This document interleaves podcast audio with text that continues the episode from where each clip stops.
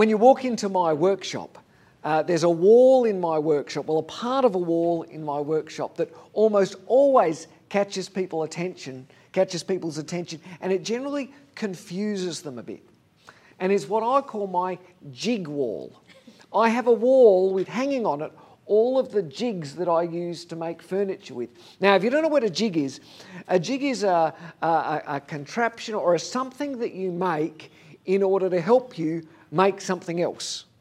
Right? Jigs are usually designed to help you cut a particular angle or a particular shape or a curve or something that, that, that there's not a machine for, right? You can't, just, you can't just kind of put it into such and such a machine and make this shape or cut. So you make a jig, uh, might be a board or a box or something else that will hold uh, a piece of wood or a piece of furniture in such a way that you can make a certain cut or a certain shape. And I've got a wall full of all of the jigs that I use to make furniture. There are all sorts of weird boards and boxes and other sorts of things. I have jigs that will help me um, cut curved legs for a dining table. I've got jigs that will help me cut repeatable oval shapes so I can cut the same oval shape again and again, and all the parts will be exactly the same size and exactly the same shape. I've got jigs that will help me cut uh, round tops for stools so that they're all the same size and they're all exactly round because, you know, there's not a saw that cuts round, right? So you make a jig so that a straight saw can cut a perfect circle. All of my jigs are made with a purpose in mind. They're all made to do a job, they're all useful. Most of them have just one job. In fact, in some cases, it actually takes longer to make the jig than it does to make the piece with the jig, if that makes sense. And so that's why you keep these things. If a jig doesn't do what it's supposed to do, and sometimes that happens, you make a jig and it doesn't produce the work that you want it to do, it's useless and you throw it out. But jigs, when they work well, when they're useful and they're doing what they're designed to do, are a really important part of what I do. And so I have a whole wall in my workshop dedicated to my jigs, and I couldn't do what I do without my jigs. We're in a series that we're calling Powerful Prayers.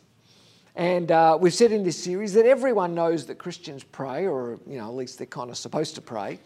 Um, um, but the reality is that most of the prayers that Christians pray, most of the time that we pray, we pray, "Give me prayers." Give me prayers where we're saying, God, uh, give me success in my exams. Give me a boyfriend or a girlfriend who will be a good human being this time.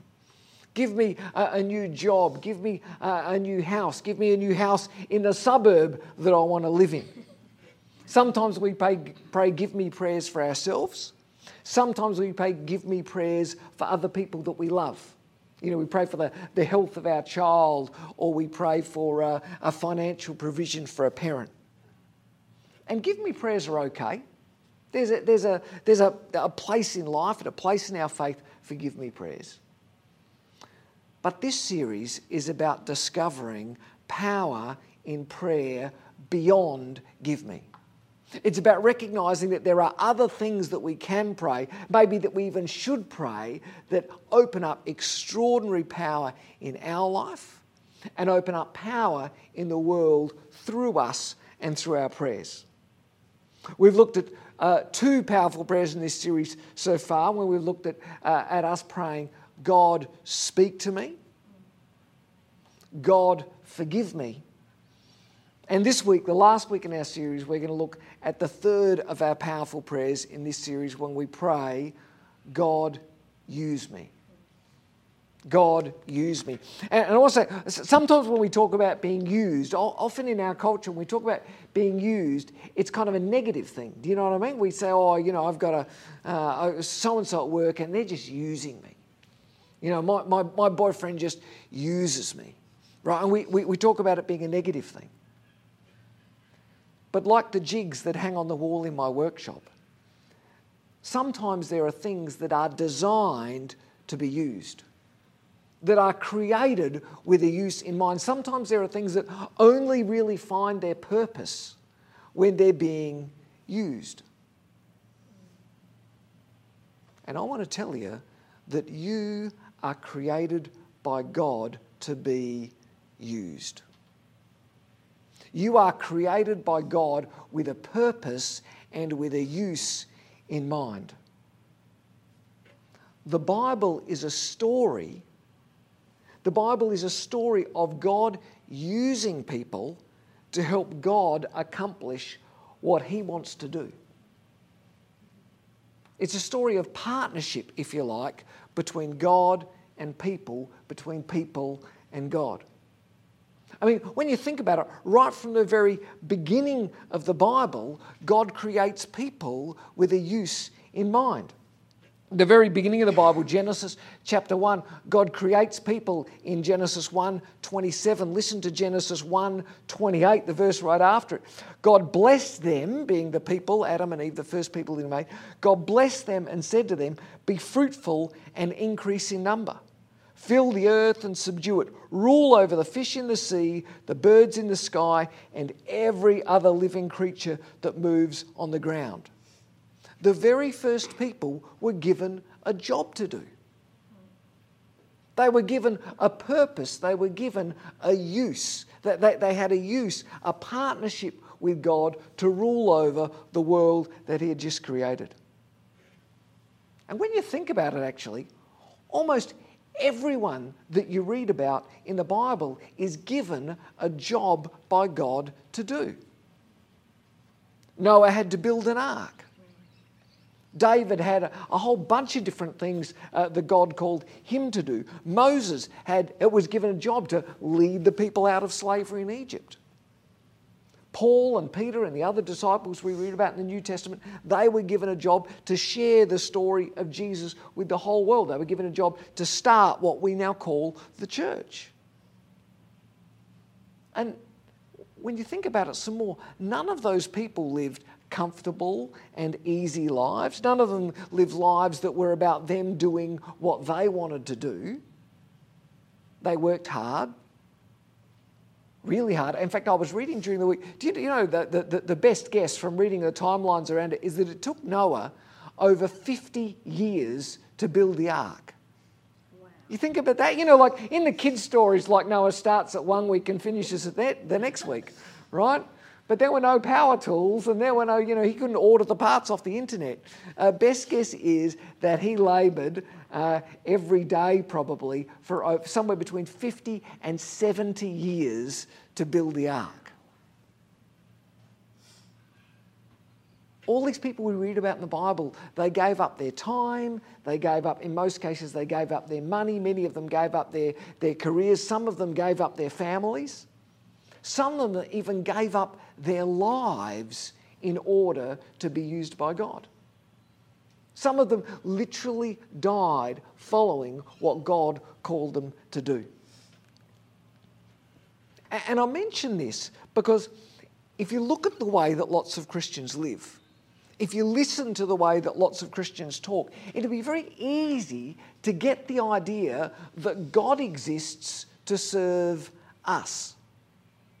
Sometimes it's very easy to get the idea that God exists to give me a fulfilling job, that God exists to give me a wonderful partner, that God exists to give me well adjusted children. God exists to give me healthy, happy life. God exists to give me, you know, kind of financial provision and to give me everything that I want to get through life in a happy and a healthy way. And when we think like that, that's when we pray. That's what makes us pray. Give me prayers, doesn't it? Because we have this idea that, well, my life should look like all of this. If it doesn't look like all that, then, then I kind of go to God and say, well, God, you know, I've got this and I've got this, but God, can you give me this? I, I, I haven't ticked the well adjusted children off the list yet. You know, God, give me some of those. I'm allowed to say that because my children are here. Um, do, do, you know what I mean? And so we pray these give me prayers because we've got this idea of what God should be doing for me. And if He's not doing for me what I want Him to do for me, then I kind of knock on His door and say, hey, you haven't delivered. But I want to tell you as graciously as I can that is not the picture that the Bible paints of God and of us. It's not even close. The story of the Bible is a story of people who serve God before they serve themselves. It's a story of people who are doing what God wants, not what they want. It's a story of people who, who are giving up their own plans, giving up their own desires, sometimes giving up their own careers, their own families, their own money, in order to do what God wants them to do. It's a story of people who are not praying, Give me, but it's a story of people who are praying, God, use me. It's a story of people who are saying, God, I am available. Here I am, use me. Paul writes it this way when he writes a letter to uh, the church in Ephesus. He writes this. He says, uh, This is Ephesians 2, chapter 10, uh, sorry, chapter 2, verse 10. Uh, Paul writes, For we are God's handiwork, created in Christ Jesus to do good works, which God prepared in advance for us to do. Another version, another translation says that we are created in Christ Jesus to do good works, which God prepared in advance as our way of life. Paul didn't make this up. Paul learnt this from Jesus. Paul and Peter and the disciples, the, the apostles, the people who started the early church and that lived this way, they learned this from Jesus. When Mark sat down to write the biography of the life of Jesus and to write about who he was and what he did, he remembers this powerful story. Uh, this is in um, uh, Mark chapter, I didn't write it down. Um, come back to that. Um, uh, so, um, Mark remembers this story. James and John, the sons of Zebedee, came to Jesus and they asked him, Teacher, we want you to do for us whatever we ask.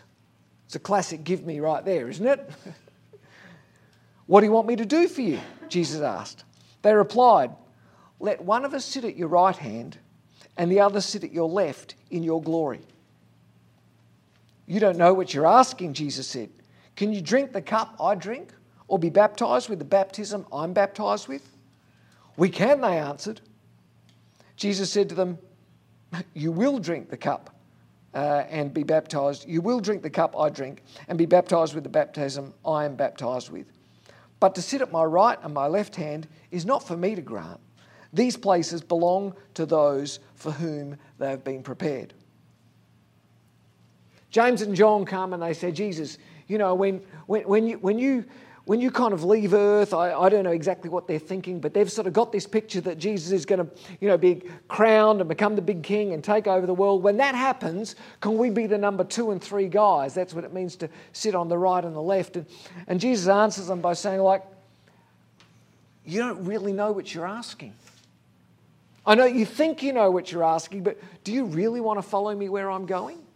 Do you really want to do what I'm about to do? Because Jesus knew where he was going, they had no idea. But the story doesn't end there. Because verse 41 says, when the ten heard about this, so the, you know, there's 12 disciples, the two, the, the rest of them, when the rest of the disciples heard this, they became indignant with James and John. That means ticked off in Bible language. They're really upset. Dude, you went and asked him that. What about me? You know, we, we're all going to ask that question at some point. They became indignant with James and John. And so Jesus calls them together, kind of a team huddle. You've got to sort this out. He calls them together and he says this to them You know that those who are regarded as rulers of the Gentiles lord it over them, and their high officials exercise authority over them. He's saying, You know the way that leadership and authority and importance works in the world, don't you? You know, the bosses uh, tell the little people what to do. That, that's the way it works out there. Verse 43, he says, But not so with you. He said, Instead, and this totally changed, totally changed the world for these guys. He said, Instead, whoever wants to be great among you must be your servant. And whoever wants to be first must be a slave to all. For even the Son of Man, which is how he talks about himself, in other words, Jesus saying, but even me, Even the Son of Man did not come to be served, but to serve, and to give his life as a ransom for many. Jesus saying, You want to know the way this works? I, I haven't come to be served, but to serve others. I, I haven't come saying, Right, I'm here, what are you going to do for me? Jesus came saying, I'm here, and this is what I'm going to do for you. Jesus didn't come praying, Give me. Jesus came praying, Father, use me. And of course, he was used in the most extraordinary way uh, when Mark says, and he gave his life as a ransom for many. He would say, God, use me. And he would literally give up his life to save you and me. And that's the example that he left with Peter and James and John and Paul and the others. And that's the way that Christians and the church have lived ever since. You and I are created by God, and we're created to be used by God for His purposes, not ours, to be used by God for His purposes in His world. Like the jigs that hang on the wall of my workshop, you are created with a purpose in mind. You are created unique and special, and you're created to do something. And you will only find your true purpose, your true meaning. You will only find absolute fulfillment in life when you are doing what God has created you to do. When your life is lived out, not praying, give me, but praying, God, use me. And I want to be clear when we talk about being used by God, we're not talking about becoming a missionary or a pastor or a minister, and we're not talking about sort of getting on some roster and serving in the church. Praying, God, use me, is about praying, God, use me where I am, with the skills I've got, with the people I'm surrounded by. It's about saying, God, I'm available use all of me. And I want to say as clearly as I can God isn't just waiting to use smart people or wealthy people or young people or old people or you know whatever you have in your mind this sort of image of well they're the kind of people that God wants to use. Praying God use me is a prayer for every follower of Jesus no matter how old you are, no matter how busy you are, no matter how wealthy you are. You know, I start every day in prayer. I get up before the rest of my family. And very deliberately, very deliberately, the first thing that I pray for my life each day is God, use me today. I pray, God, not my will, but your will. It's just one thing I can do. And I pray that before I start praying the give me prayers. I pray that before I pray for my family, before I pray for what's on my agenda for the day, uh, before I pray for my business, before I pray for any of those things. And it's just one little thing that I can do to remind myself at the beginning of every day that I want to be used by God today. And of course, I've got things planned for my day. I've got things in my diary and things that I know I want to do for the day, even before I get up for that day. But it's just one way that I can say to myself and say to God at the beginning of every day God, I want you to use me today. With whatever I'm going to do, with whoever I'm going to meet, with wherever I'm going to go, God, use me. I want to tell you, praying God use me is one of the most powerful prayers that you will ever pray in your life. Because when we pray, God use me, we are opening our lives to the power of God in our life and in our world through us. When we pray, God use me, we are setting ourselves up, if you like, as a, as a conduit, like as a pipe to say, God, I want you to pour the power of heaven through me and into the world around us. It invites God to do things in us, but it also invites God to do things in our world through us. Does that make sense? it invites God to do things with our life that we could never do on our own. And it starts with us making ourselves available. It starts with us making our time available to God, uh, praying, God, use the time that I have. Use this day. It starts with making our skills and our gifts available to God. However gifted or talented you think you are or you aren't, it's about saying, God, this is sort of what's in my hand, if you like. This is what I've got. Use me. It's about making our money and our stuff available to God.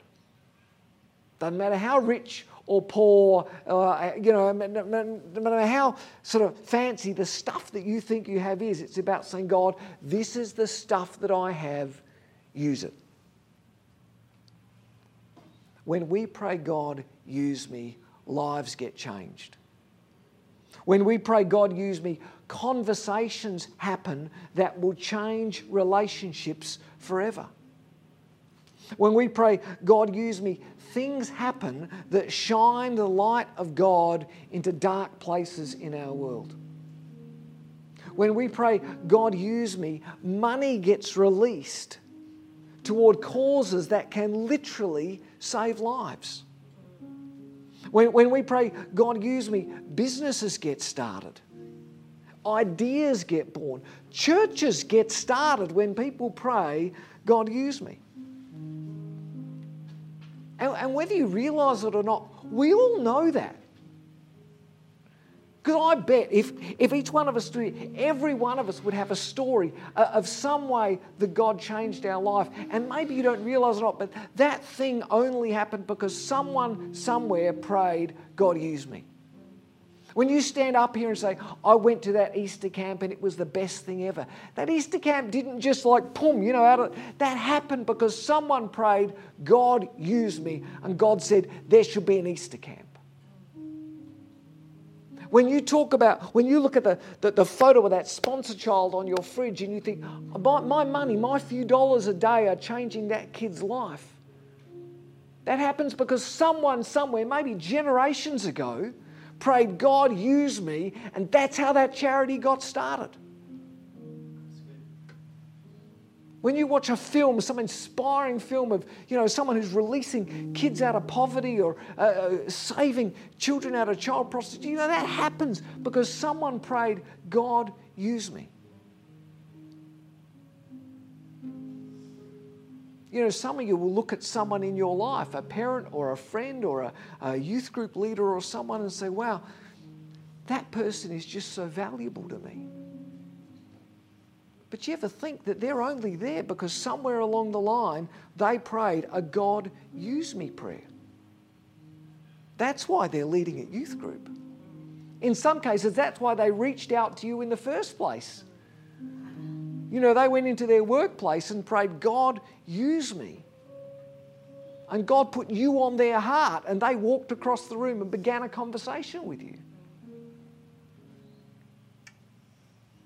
I mean, the reality is, we wouldn't be here in this church today if a small group of people didn't pray, God, use me. And we're willing to give up time and money and, you know, a bunch of other to start a church. You're here today because people prayed, God, use me. And I want to say as clearly as I can God isn't waiting for you to get smarter before He'll use you. God isn't waiting for you to get richer. God isn't waiting for you to finish school. He's not waiting for you to finish university. He's not waiting for you to get married. He's not waiting for you. Whatever it is in your life that you're tempted to kind of go, well, I'll just get this sorted out. He's not waiting for you to have more time on your hands.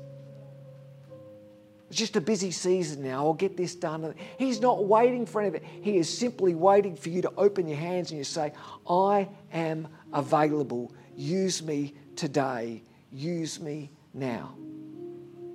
Use me with whatever I've got, wherever I am, with whoever you want to bring into my life. And so I just want to leave you with two questions today. Will you make yourself available to be used by God?